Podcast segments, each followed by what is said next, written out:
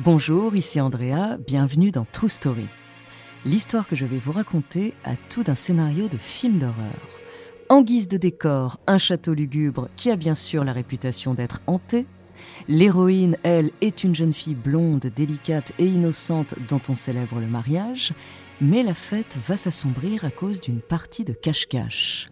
Cette histoire, c'est celle d'une disparition mystérieuse et d'une tragédie qui se répète comme une malédiction. Et bien sûr, c'est aussi celle d'une héroïne vouée à un destin tragique. Son nom, Lucie de Pracontal. Au-delà de la légende, découvrez sa true story.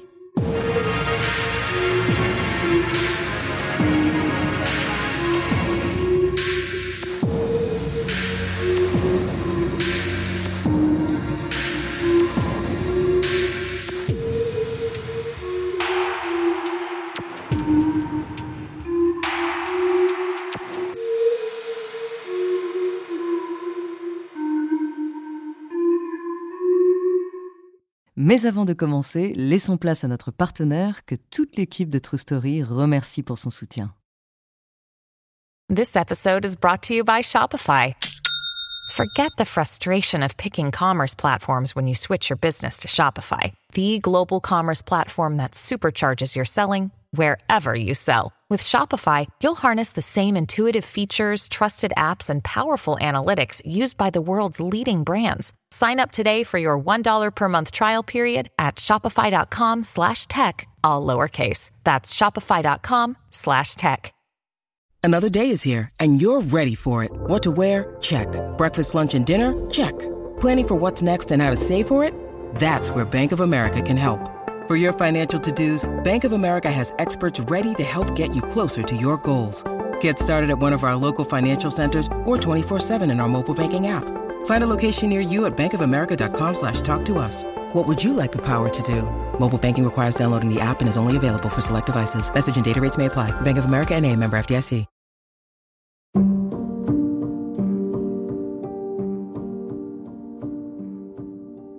Aujourd'hui, je vous propose donc de découvrir le château médiéval de Montségur sur Lozon.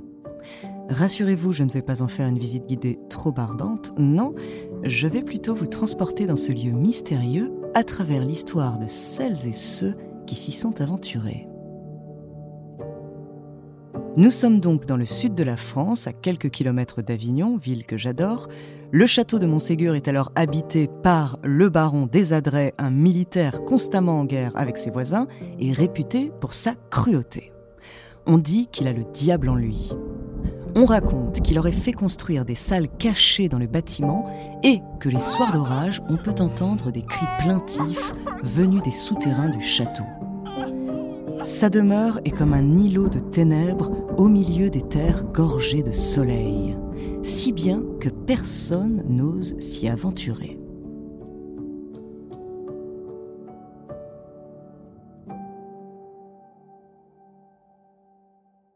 Pourtant, plus d'un siècle après sa mort, la riche famille de Pracontal, ayant hérité du manoir, s'y installe sans se préoccuper des histoires qu'on raconte à son propos. Surtout que, contrairement aux précédents occupants, la marquise, une femme très généreuse, s'entend très bien avec ses voisins. Sa fille Lucie fait aussi la fierté de tout le village grâce à son esprit vif, sa délicatesse et sa beauté. Le début de l'année mille sept cent quinze marque d'ailleurs les dix-huit printemps de la jeune femme. Le fils d'une des plus nobles familles de la région, le comte de Quinsonas, lui demande donc sa main. Cette union, en plus de réjouir leurs parents, comble les deux jeunes adultes qui s'aiment de longue date.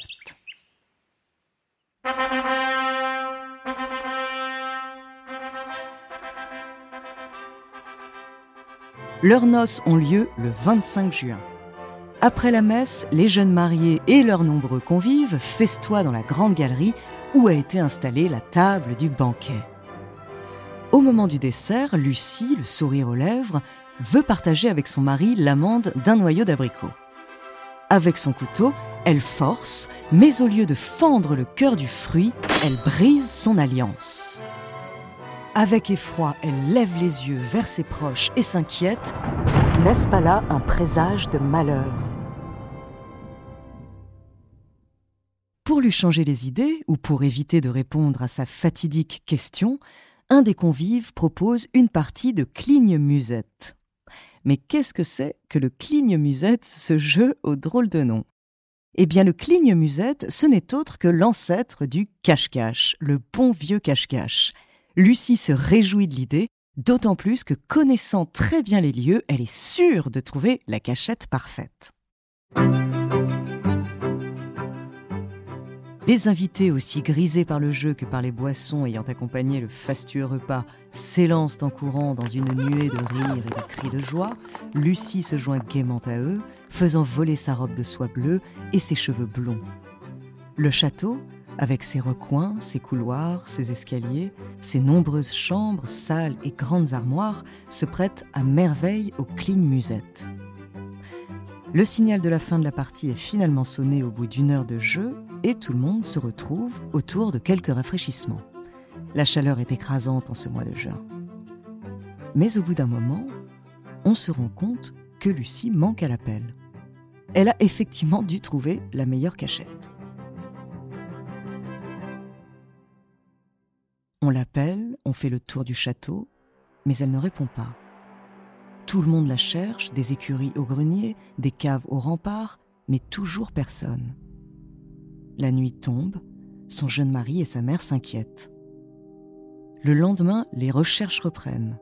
La mère de Lucie se dit qu'elle a pu tomber dans le dangereux ravin qui borde la propriété. Mais on ne trouve aucune trace de la jeune fille. On soupçonne injustement une bande de bohémiens installés près du château, mais aucun d'eux n'était au courant de la disparition.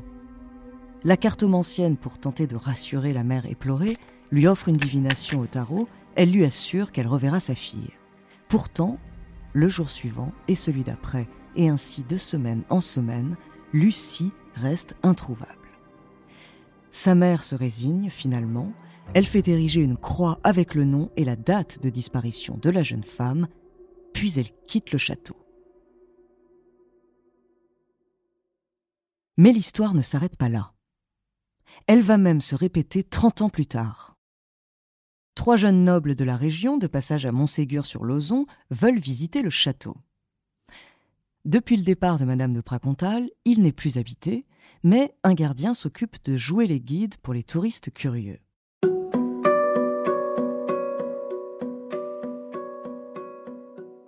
Il leur fait faire le grand tour en leur racontant toute l'histoire du château. Le terrible baron des Adrets, ses cachettes et la disparition de Lucie. Les trois visiteurs semblent peu intéressés. Seule l'histoire de la jeune fille trouble l'un d'eux, le vicomte de Rabastens. Mais très vite, on passe à autre chose. Midi vient de sonner, l'heure est au pique-nique. Malheureusement, une averse vient interrompre le déjeuner. Les jeunes hommes et le gardien se réfugient sous le porche du château. Ils sont coincés, ils ne peuvent pas partir maintenant sous la pluie devenue battante.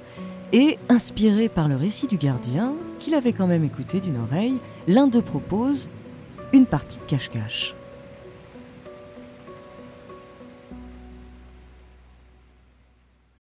When you need mealtime inspiration, it's worth shopping Kroger, where you'll find over thirty thousand mouth-watering choices that excite your inner foodie. And no matter what tasty choice you make, you'll enjoy our everyday low prices, plus extra ways to save, like digital coupons worth over six hundred dollars each week. You can also save up to one dollar off per gallon at the pump with fuel points. More savings and more inspiring flavors make shopping Kroger worth it every time. Kroger, fresh for everyone. Fuel restrictions apply.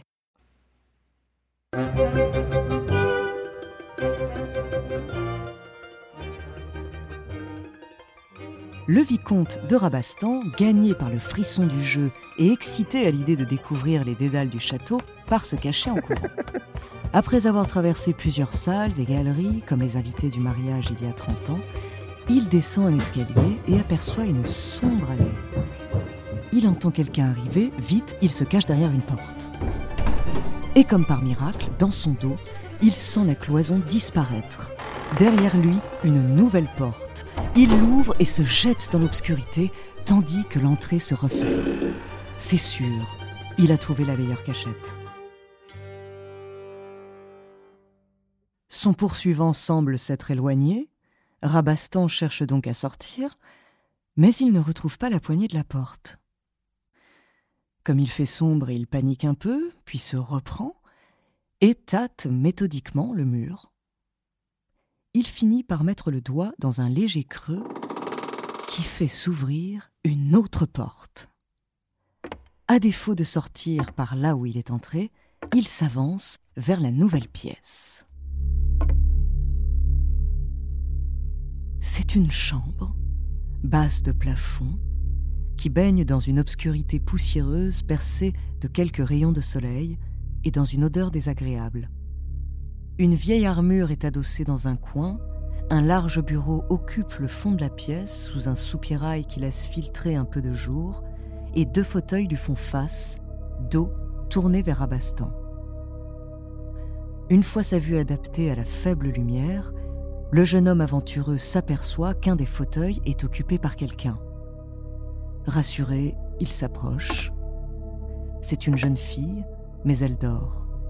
Ce doit être la fille du gardien qui, elle aussi surprise par la pluie, s'est réfugiée dans le château. Il décide donc de patienter jusqu'à son réveil. Il se saisit d'un livre posé sur le bureau et le débarrasse de sa couche de poussière. À l'intérieur, des mots ont été gravés. Il déchiffre le message incomplet. « Vous qui pénétrez dans cette chambre, âme à Dieu, vous n'en sortirez pas. » Sur le bureau, il aperçoit une vieille épingle à cheveux, ce qui a dû servir de stylet. Il reprend sa lecture sur le bas de la page. « Vous n'en sortirez pas plus que moi, Lucie de Pracontal. » Il se lève d'un bond épouvanté. Il vient de le comprendre, mais vous l'avez sûrement deviné avant lui. Sur le fauteuil à côté de lui, c'est Lucie. Il touche la main de la jeune fille. Ses doigts, dont il ne reste que des ossements, sont froids comme la pierre. Le jeune homme voit son destin s'assombrir. C'est sûr, la mort est désormais la seule issue. Paniqué, il frappe contre la porte, lance l'armure vers le soupirail, il crie « À moi, à moi, au secours !» Puis il s'assoit sur le sol, haletant, et s'évanouit de fatigue.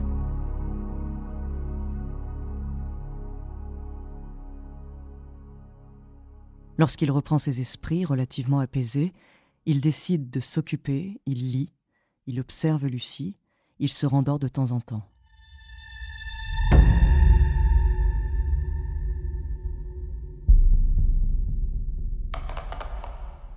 À son réveil, ses yeux croisent un regard étranger. Après un moment d'hébétude, il comprend que c'est un chat. C'est le chat du gardien même. C'est sa chance. Tout va très vite dans sa tête. Il sort son mouchoir, attrape la bête et noue le tissu autour de son corps par un triple nœud. La bête agacée s'enfuit d'un bond par le soupirail, suivie de Rabastens qui s'approche de l'ouverture et se met à crier « C'est moi, c'est Rabastens, je suis là !» Heureusement, ses compagnons n'ont pas voulu quitter le château sans lui. Voyant le chat revenir avec le mouchoir, ils comprennent que leur compagnon s'est perdu. Ils finissent par découvrir le soupirail et après avoir arraché les barreaux, ils remontent leur ami encore évanoui, déjà enfermé depuis quarante-huit heures.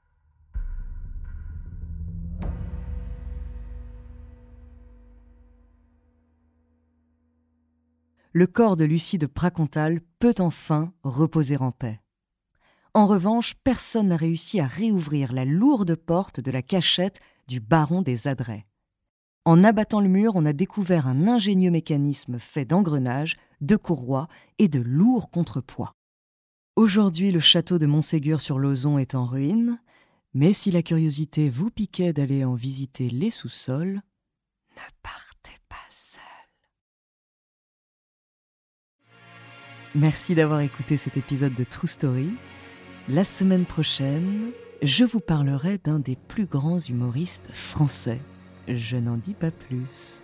En attendant, n'hésitez pas à nous faire part d'histoires que vous aimeriez entendre. Vous pouvez nous laisser un petit message sur votre plateforme d'écoute préférée ou alors via la page Instagram ou même Twitter de Bababam. Nous nous ferons un plaisir de les découvrir et pourquoi pas les transformer en True Story.